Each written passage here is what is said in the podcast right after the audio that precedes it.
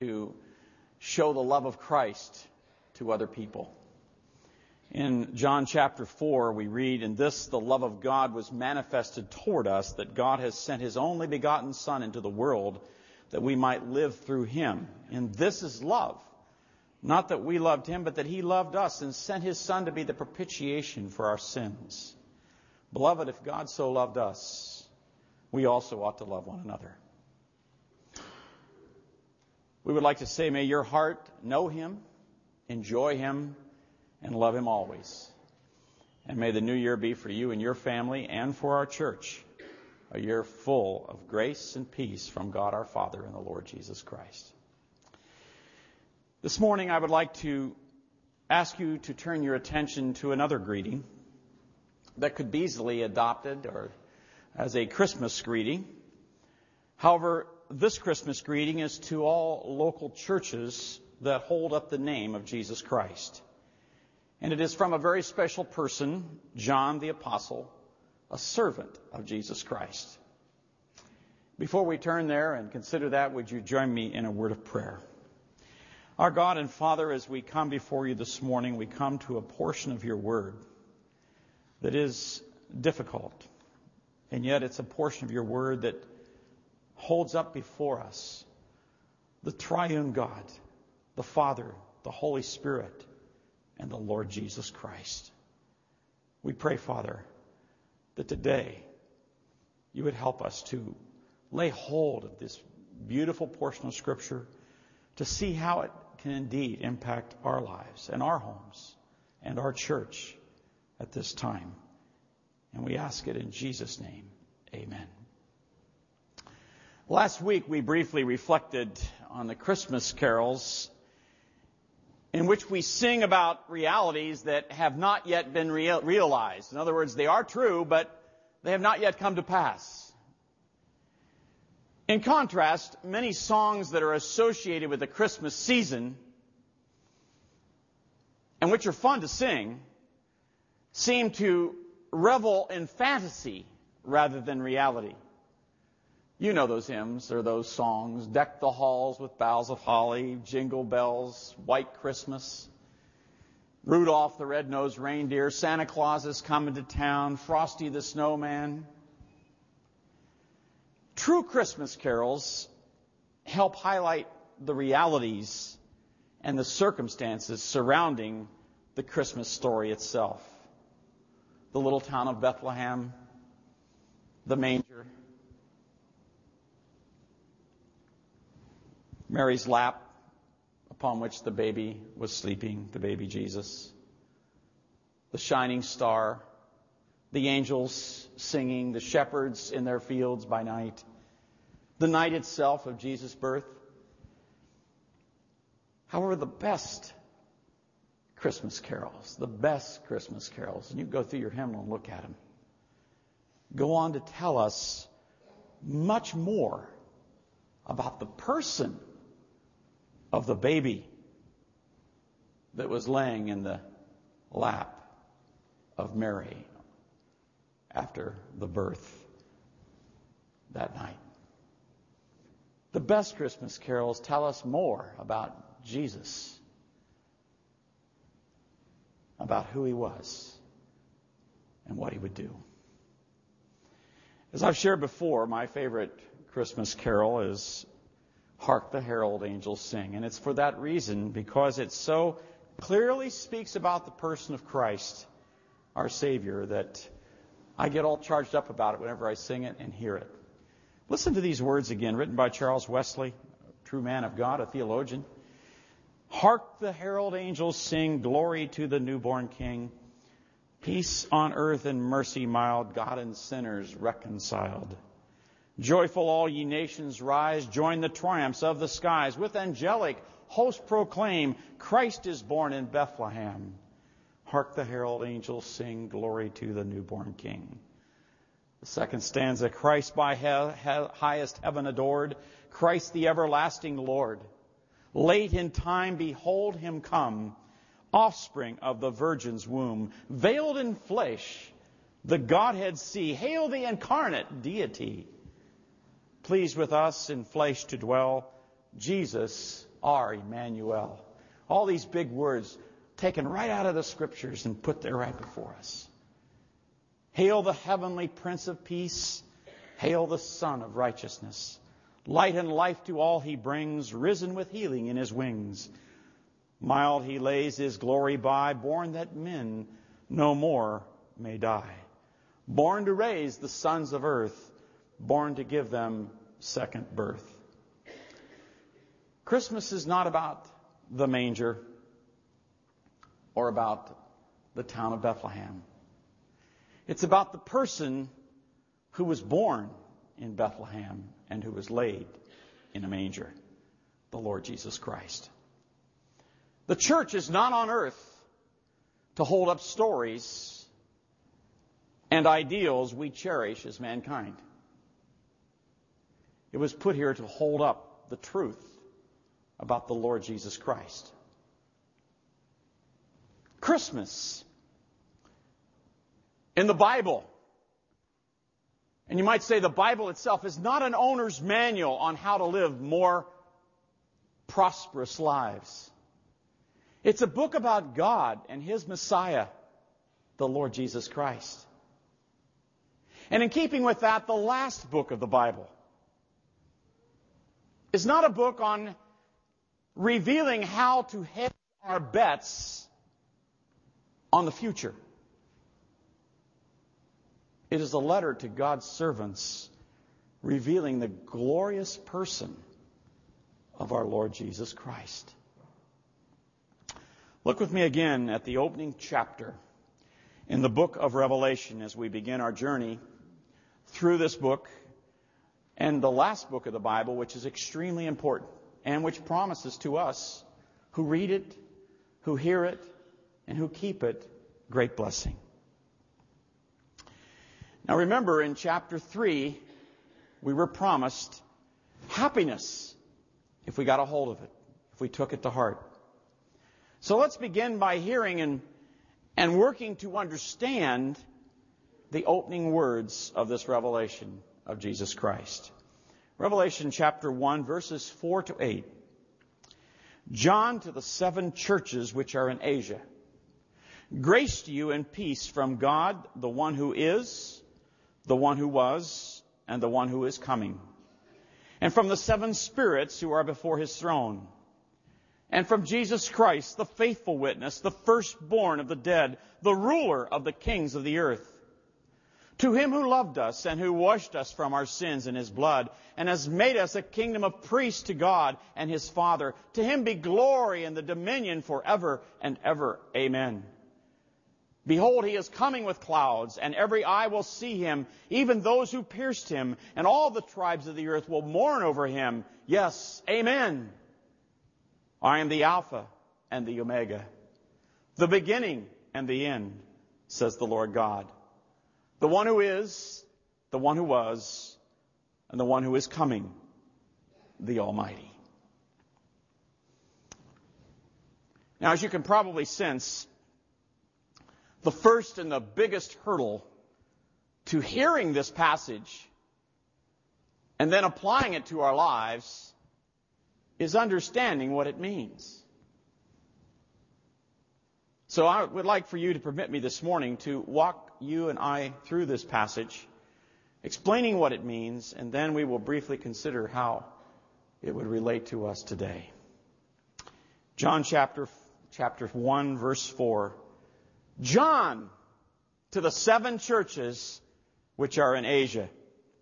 Now, we may never have thought about it before, but the book of Revelation was actually a personal letter from John the apostle to seven churches that John knew very well and in which he probably personally ministered. And we know for sure that he was ministering and was very involved in the church at Ephesus and the other six churches fan out in a rough circle around the church at Ephesus. Let me uh, get the map up there for you, and we'll just uh, take a look at that. The church at Ephesus. Where's this trigger here that I'm supposed to have? Oh, there we go. Okay, the church of Ephesus is right there. All these are churches here, but he selected, obviously, because it would fit what would become representative churches of all churches. Here's Ephesus, and then there's Smyrna, Pergamos, Thyatira, Sardis, Philadelphia, Laodicea, all the way around, and a number of other churches that were established in the area. This is Turkey, and I think we're mostly familiar with that. It was called Asia Minor in that day, or uh, at, some point in, in the day of the Bible was called Asia, and so that's where he was referring to. The bottom line is that John is not just writing to the congregation of these seven churches. He is writing to all churches. You see, the, the congregations of these seven churches had some very peculiar problems. And they were faced with a lot of troubles. And there were personal failures, spiritual failures, I should say, in those churches. John was writing what we call the book of Revelation to all local congregations, church congregations, including Coast Bible Church, by the way, because these seven churches represent all of us. They represent all of us.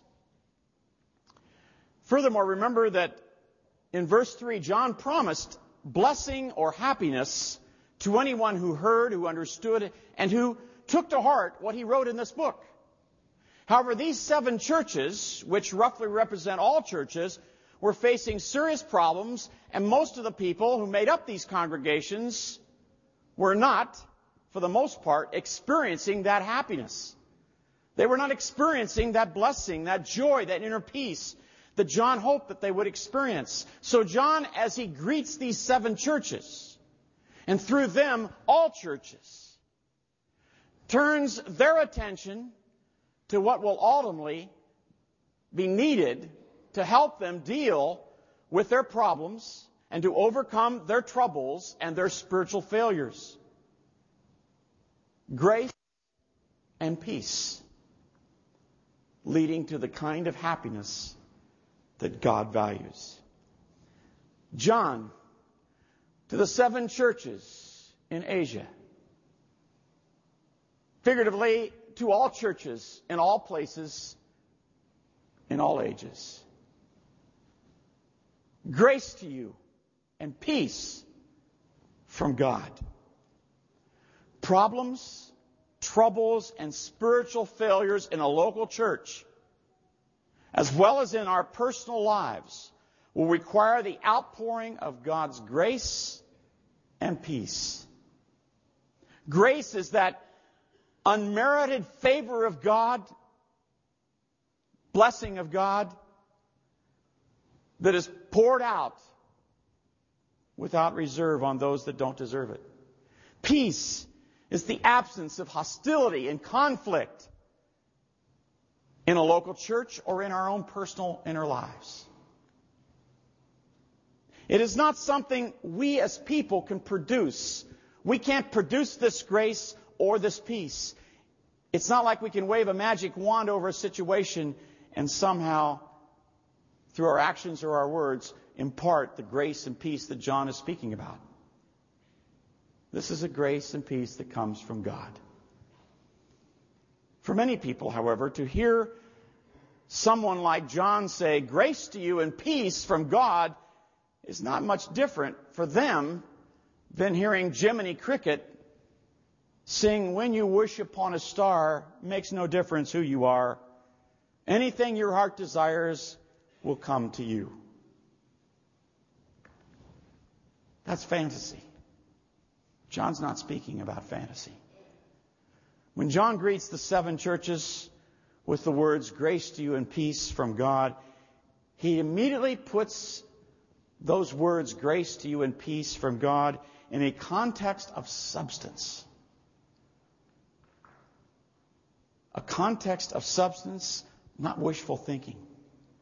Grace and peace are rooted in spiritual realities that John himself had personally witnessed and experienced. Grace to you and peace from God, the one who is the one who is, the one who truly exists, God is no imaginary star upon which we wish knowing better. God does exist. And the Bible makes it clear that only the fool has said in his heart, there is no God. If the world around us teaches us anything, friends, it teaches us that there is a creator. And it also teaches us that that creator is a personal God who delights in his creation and who purposes to communicate with the crown of his creative work, mankind. This is a fundamental assumption of all people who approach life with wisdom. The fool has said in his heart, There is no God. Furthermore, he says, Grace to you and peace from God, the one who is and the one who was. As I indicated in your note sheet there, assuming you got that. Everybody get the note sheet? Okay. This is, and I don't want to get too technical, but it's sort of important to understanding what's happening here. This is what's called an imperfect tense. The word imperfect tense means an indefinite tense. In other words, it's usually translated in the past with the word was, but it doesn't really have a time reference. And it might be better just to translate it the one who was, is, and always will be. That seems to be the idea that's brought out here. I believe John here is speaking about God's eternal existence. Not only does God exist, He has always existed.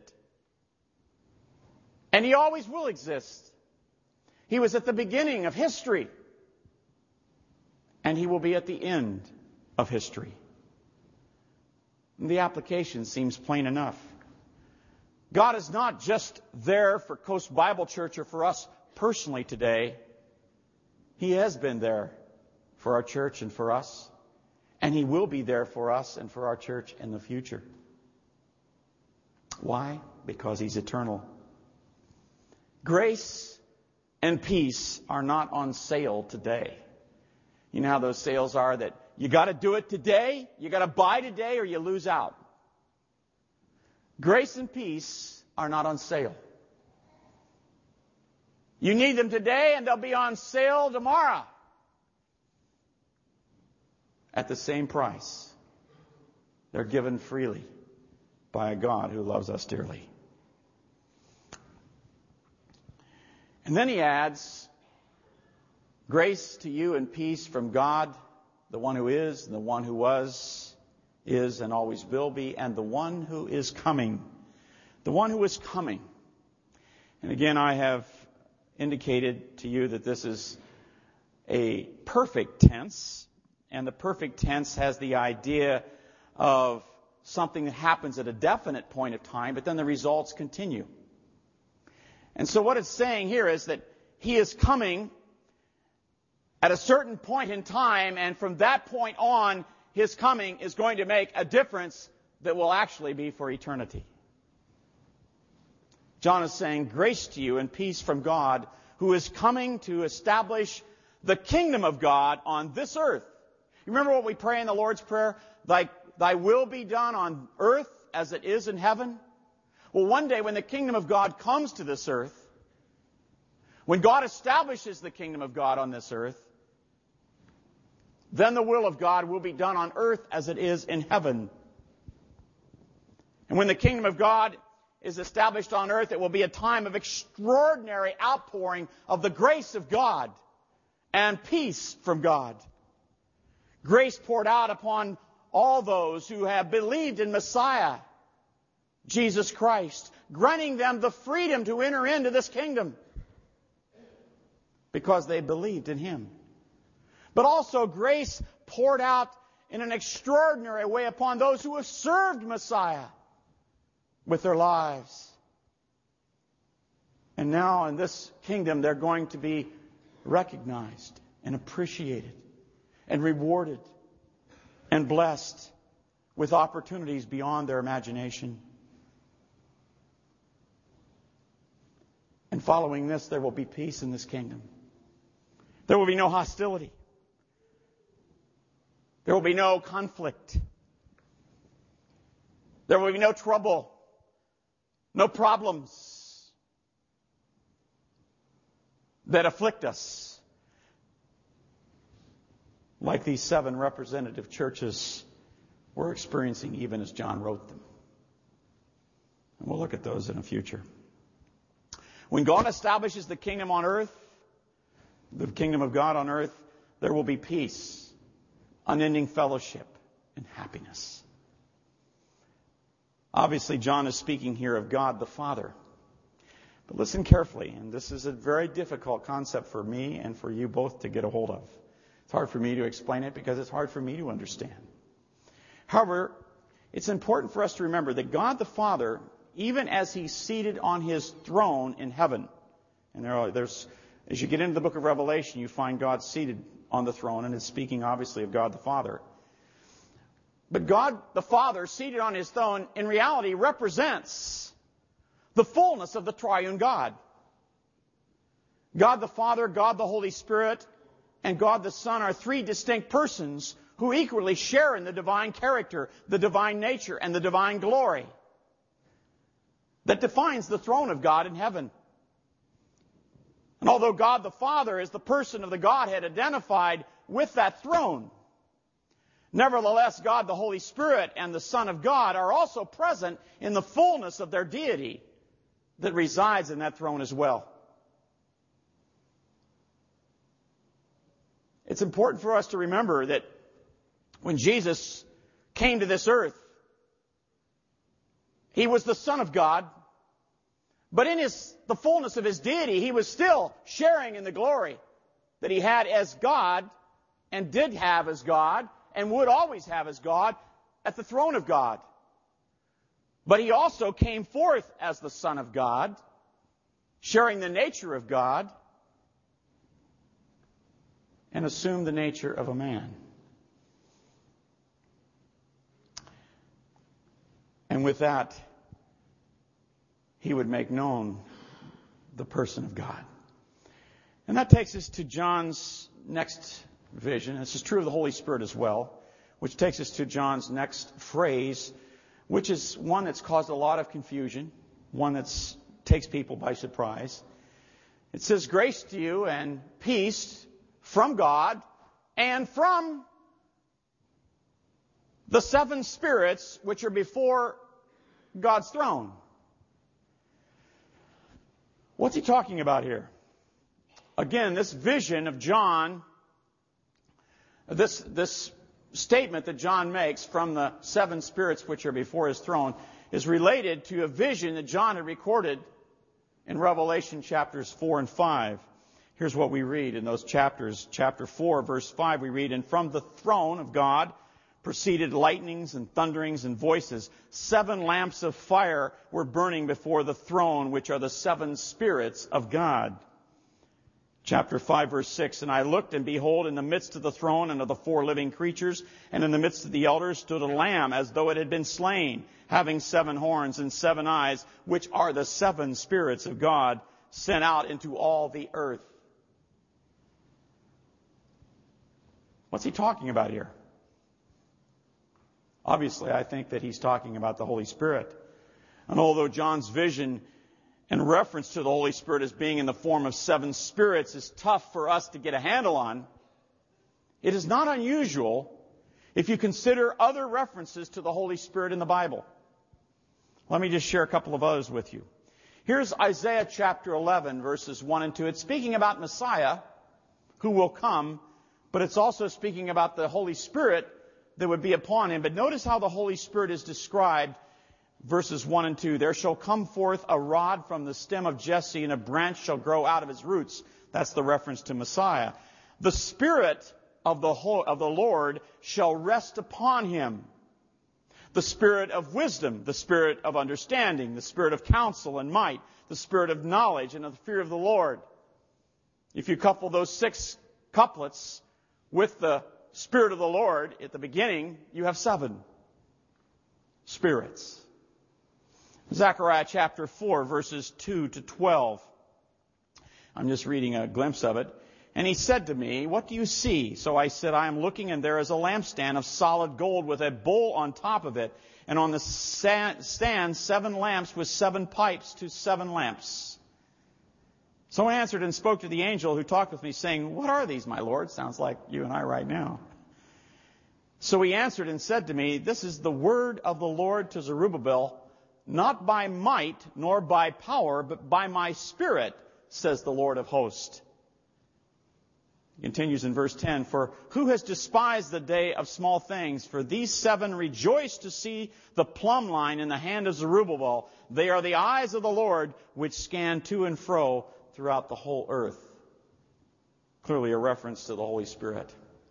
And then in thinking about this, most of you know that I've been teaching a class on, uh, or teaching a Bible study on the book of Acts. And you come in the book of Acts, which is chapter 2, is the start of the church on the day of Pentecost. And the thing that marked the start of the church is, of course, what's called in the Bible the baptism of the Holy Spirit. The Holy Spirit falls upon the 120 plus people that were there in that room. And what happens when he falls upon them? And suddenly there came a sound from heaven as of a rushing mighty wind, and it filled the whole house where they were sitting, then there appeared to them divided tongues as of fire, and one sat on each of them. And they were all filled with the Holy Spirit and began to speak with other tongues as the Spirit gave them utterance. utterance.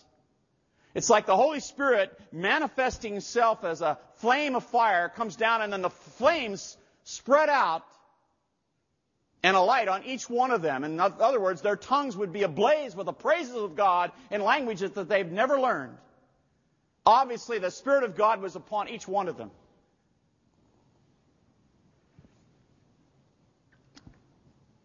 It's not unusual to, to think of the Holy Spirit as dividing himself in the sense of manifesting himself in the nature of God in many ways. When John speaks about the seven spirits before the throne of God, we must remember that seven is the number of completion or perfection, just like the seven churches are seven because it indicates a completion there that this is really a representative seven churches speaking to all local churches in all places in all times. Well, likewise with the Spirit of God here. The seven spirits are representative of the manifestations, the ministries of the Holy Spirit Himself, who manifests the nature and character of God. When He went forth from the, from the throne of God, into the very presence of God. He was there in the sense of bringing forth a manifestation of the nature of God and the character of God. Likewise, he has also gone forth into the world to bring to light or to convict the world of sin and righteousness and judgment. He's at work in the world in people's lives, all at the same time dividing himself, if you will, among all the people of the world and who's he, he's working at, even at this very moment, maybe even in this auditorium.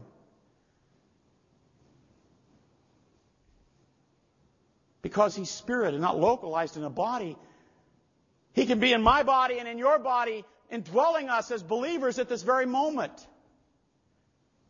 Manifesting in us as believers the grace of God, the peace of God the power of God. Not to mention the wisdom of God and the ways of God and the truth of God and the love of God. That's how He works in us. And that's why when John writes, Grace to you and peace from God and from the seven spirits who are before the throne, it's because the seven spirits representing the manifestations or work of the Spirit of God in bringing to light the character and nature of God not only before the throne, but in our lives and in our church as well, and in all churches that bear the name of Christ. Therefore, it's quite appropriate for John to write to local churches and say, Grace to you and peace from God and from the seven spirits which are before his throne. But then he adds something else, a third thing. Grace to you and peace from God and from the seven spirits which are before his throne and from, verse 5, Jesus Christ, the faithful witness, the firstborn of the dead, the ruler of the kings of the earth. To him who loved us and who washed us from our sins in his blood and has made us kingdom of priests to God and his Father. To him be glory and the dominion forever and ever. Amen. So be it. Grace to you and peace from God, from the Holy Spirit, and from Jesus Christ. As the Son of God, Jesus shares equally in the glory of the triune God seated on the throne of God in heaven. But almost 2,000 years ago, on the first Christmas, in keeping with the will of God, he went forth from the glorious position that he had in heaven to be born into this world, receiving the name Jesus, becoming the unique person, fully God and fully man. Furthermore, he was the Christ, the Messiah, the one who had come from the throne of God on a mission. He was the coming one, the one who had come to do three things. First, he came as the faithful witness. What's that speak of? What did he witness about? He came to witness about God. He came to reveal God, to make God known. Most of us have no ability to really understand the deep things of God. None of us do, really. But Jesus makes God embraceable. He makes God known. You want to know God? Look at Jesus. Because he witnesses to God. When it says that Jesus was full of grace and truth, that's because God is full of grace and truth. And therefore, John can write, Grace to you and peace from Jesus Christ. Second, Jesus came to save us from our sins. And when John writes that he was the firstborn from the dead, it was clear that he had accomplished what he set out to do.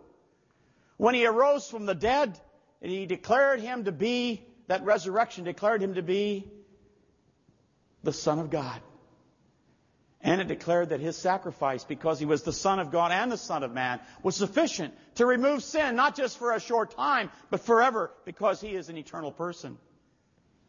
Furthermore, when John refers to him as the firstborn from the dead, it speaks of the full success of his mission. Because if he's the firstborn, it implies more will be born. And that's you and I. Because he died for our sins and he has saved us eternally, he's given us eternal life, and he says, if you have believed in me, though you should die physically, yet you shall live.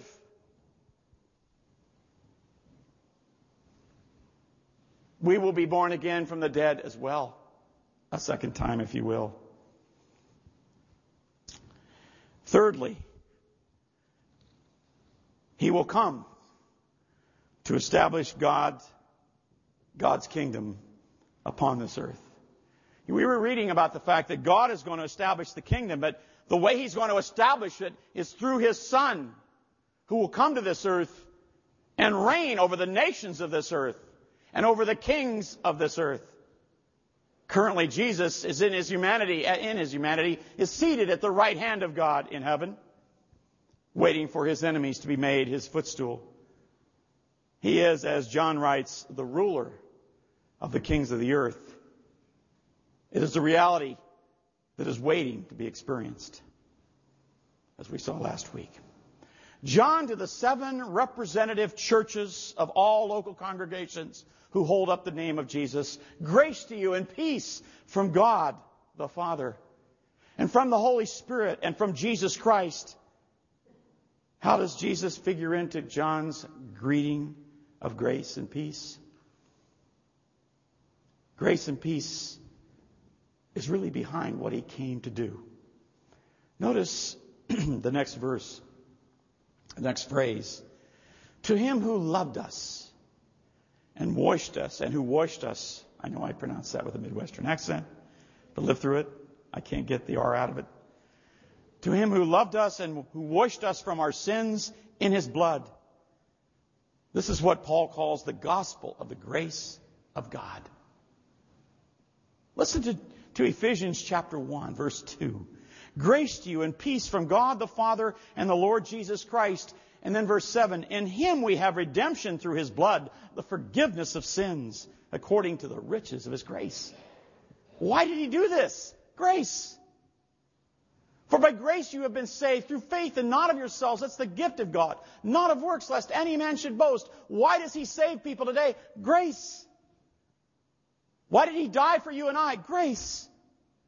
Why does he simply only require us to believe in Jesus in order to have life eternal? Grace. That's what. Grace is what was motivating him. Furthermore, and peace, by the way, because it's because of his grace that we have peace with God and peace with one another. Grace and peace is also before what he is doing today. You say, what's he doing today? Notice verse 6. And he has, and has made us a kingdom of priests to God and his Father. A kingdom of priests? What are you talking about? This is strange verbiage. Not familiar with this. A kingdom of priests. You mean we're like, you know, making offerings and things? Sacrifices? A priest was someone, according to the book of Hebrews, who represented man before God. And on earth today, God has called out a whole kingdom of priests. And they aren't wearing collars that are backwards. And I don't mean that as any offense to those that do. Because we could all wear that collar backwards. Because we're all priests. We're priests in the sense that we are called upon to represent each other and people all around us before God in heaven. We have this awesome privilege that Jesus is providing for us and has, or has provided for us and has encouraging us to take part of, of bringing before His Father in heaven the needs of one another. Notice what Peter writes in 1 Peter 1, chapter 2. Therefore, laying aside all malice and all deceit and hypocrisy and envy and all evil speaking, which we're all guilty of, as newborn babes, desire the pure milk of the word that you may grow thereby. If indeed you have tasted that the Lord is gracious, it's all based in grace. You also, as living stones, are being built up a spiritual house, a holy priesthood to offer up spiritual sacrifices acceptable to God through Jesus Christ.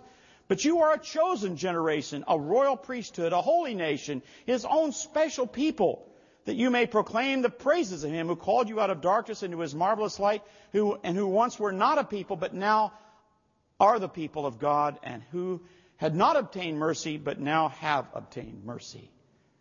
Grace, grace, grace and what He's doing in our lives today and what He's called us to do and the ministry that we have as believer priests for one another and for our church and for others and for other churches is a ministry that's born out of grace.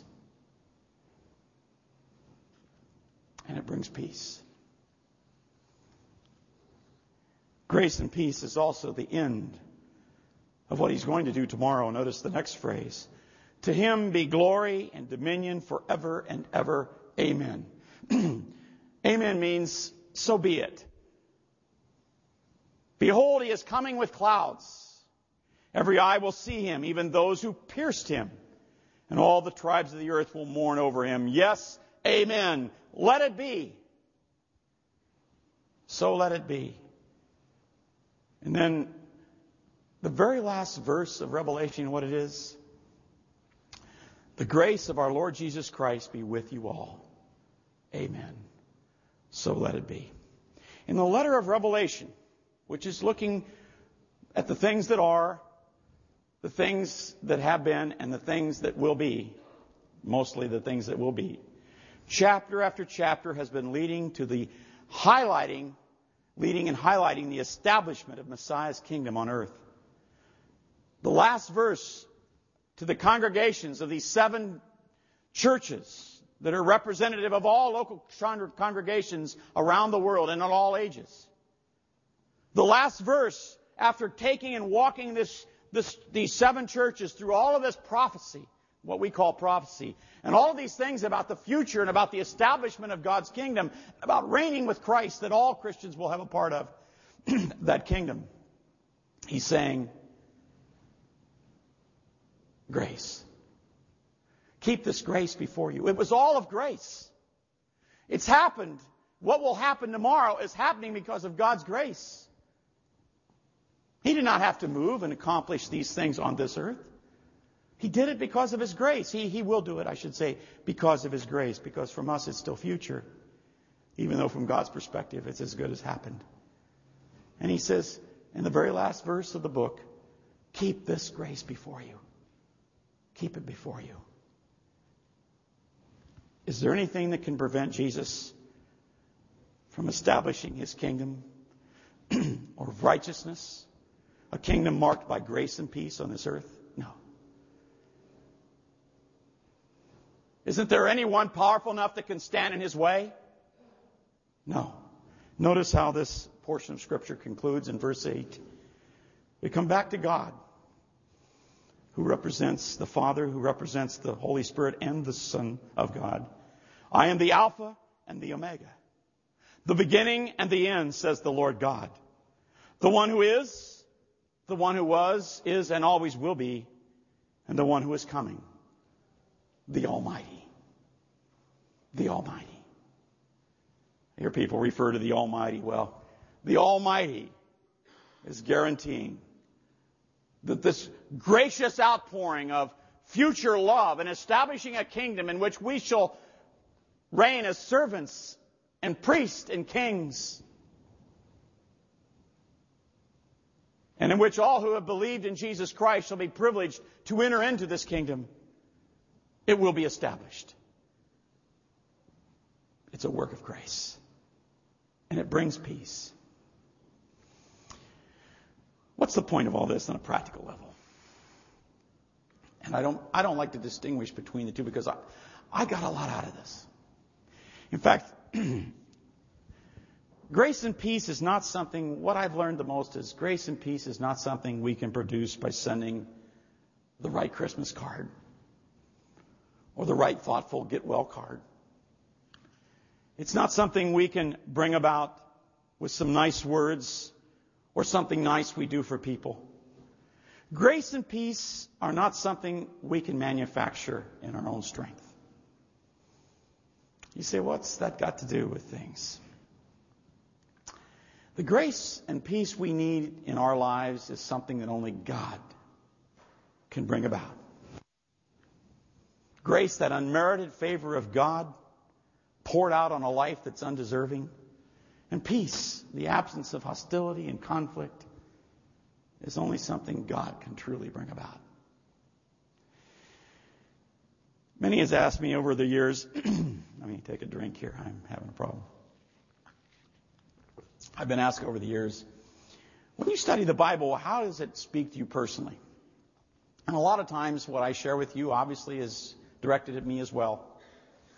But there are times in which I get things out of the scripture and I think, well, this is something I'm really, I'm really getting a lot out of this, but I don't know that the church will. And I'll take another tact. And in fact, I was planning on concluding this message in a different way, but God sort of put it on my heart to share with you what I was getting out of this as I read it and as I thought about it. I've been a pastor for over 30 years. I can tell you my strengths and weaknesses probably better than you can. And there's one big weakness I have labored with for most of those years. A weakness that goes all the way back into my childhood. And you're thinking, oh boy, we're going to get a goodie here. When I was a child, the one thing that bothered me most when was when people in my life, primarily my parents and my, my family and my, my close friends, when they were unhappy or troubled by something, that really bothered me. And I can recall when I was just a little child, some of the conversations that I had with my mother and with my dad to some extent were born out of this, this situation in which I would see my mom come in the door and she'd be angry. And I'd say, what's wrong? Nothing. And I said, now I can tell there's something wrong. Just mind your own business. And I keep pressing. I wouldn't let it drop. Finally, she'd just dumped it all out on me. And then I proceeded to solve her problems. That became sort of a way of dealing with things. I just always felt that there was this, this inner, and maybe it goes along with the pastoral gift that God's given me, but it can be used in the wrong way. And that desire to help people, but to help solve their problems. A little bit of the messianic complex that sometimes you get and you think, I can handle that. I can say the right words. I can figure out a way that I can just make everything right for this person and it'll all go away. Their problems will be over and they'll be happy again. I do it with my mom, my dad, my friends. When I got into college, developed a number of friendships. I do it there. I sort of thought of myself as a problem solver. And then after I became a pastor, I mean, that's like fertile field for problem solvers. I mean, I was in hog's heaven, as they say. People have problems. And the minute I'd sensed that somebody was having a problem, go try and help them out. But instead of offering them counsel and, and advice and letting it go, you keep working at it. I can solve this problem. I can figure out how to make this all go, go away. I developed the arrogant idea that I could solve people's problems and help them over their hurts and pains by saying and doing gracious things. With the end result that peace would come in their lives. And if the problem or trouble was with me, I simply accept the blame. Blame me. My shoulders are broad. Presto. Everybody would be okay and there would be peace. The reason that I never completely grew out of this and why I've always struggled with it is this prideful behavior is what I call it. And, you know, there's a flip side, a caring side that is good. Was because in many instances it did seem to work. If a secretary was upset, I would pry until I found out what she was upset about and then I'd fix it. And usually it worked. If a leader or a church worker was discouraged, I would find out immediately what the problem was, and then I would go hunt them down, and I would try to remove whatever it was that was discouraging them. If a staff member walked out of a meeting, I'd go chase after them and find out what it is that upset them that I said. And then I'd apologize get them back in the meeting. And I'm telling you this because there is a fundamental weakness in this way of doing things. First, solving people's problems and dealing with their troubles, in most cases, only provided temporary relief. The problems and troubles, in most cases, returned. And sometimes with a vengeance. In some cases, I had ultimately made the situation worse. Second, this takes a lot of emotional stress and drain on you. And it interferes with some of the things that you should be doing to help people in terms of giving them for, giving forth the Word of God. It can rob you of joy and happiness because you're unhappy because others are unhappy. And then lastly, and slowly I've learned this lesson, and it's been a hard lesson to learn is that I've learned that I cannot impart grace to anyone that can engender happiness and inner peace. What I can do is impart God's grace revealed in His Word. I can give people biblical counsel in the face of their problems. I can comfort them with biblical truth in the midst of trouble. But only God can show them grace. Because grace is God's deal. It's His unmerited favor toward those that do not deserve it. And only God is totally innocent and totally holy and totally pure and totally good. And when He gives grace, there's no strings attached. There's no evil underpinnings. There's no pride. He's doing it because He simply loves us. Furthermore, only God can bring about peace. Only God can bring peace in a life. The things that we find peace in, and we talk about it in the world peace, you know, and you think, yeah, right. We may have, you know, maybe, maybe we aren't pushing the button and blowing each other up with atomic weapons, but the hatred and the hostility never goes away. It's there all the time in the world. And it's there in the lives of people around us in the world. And it's there in our lives as well at times, and in our church at times. And only God can bring peace. I can't do that.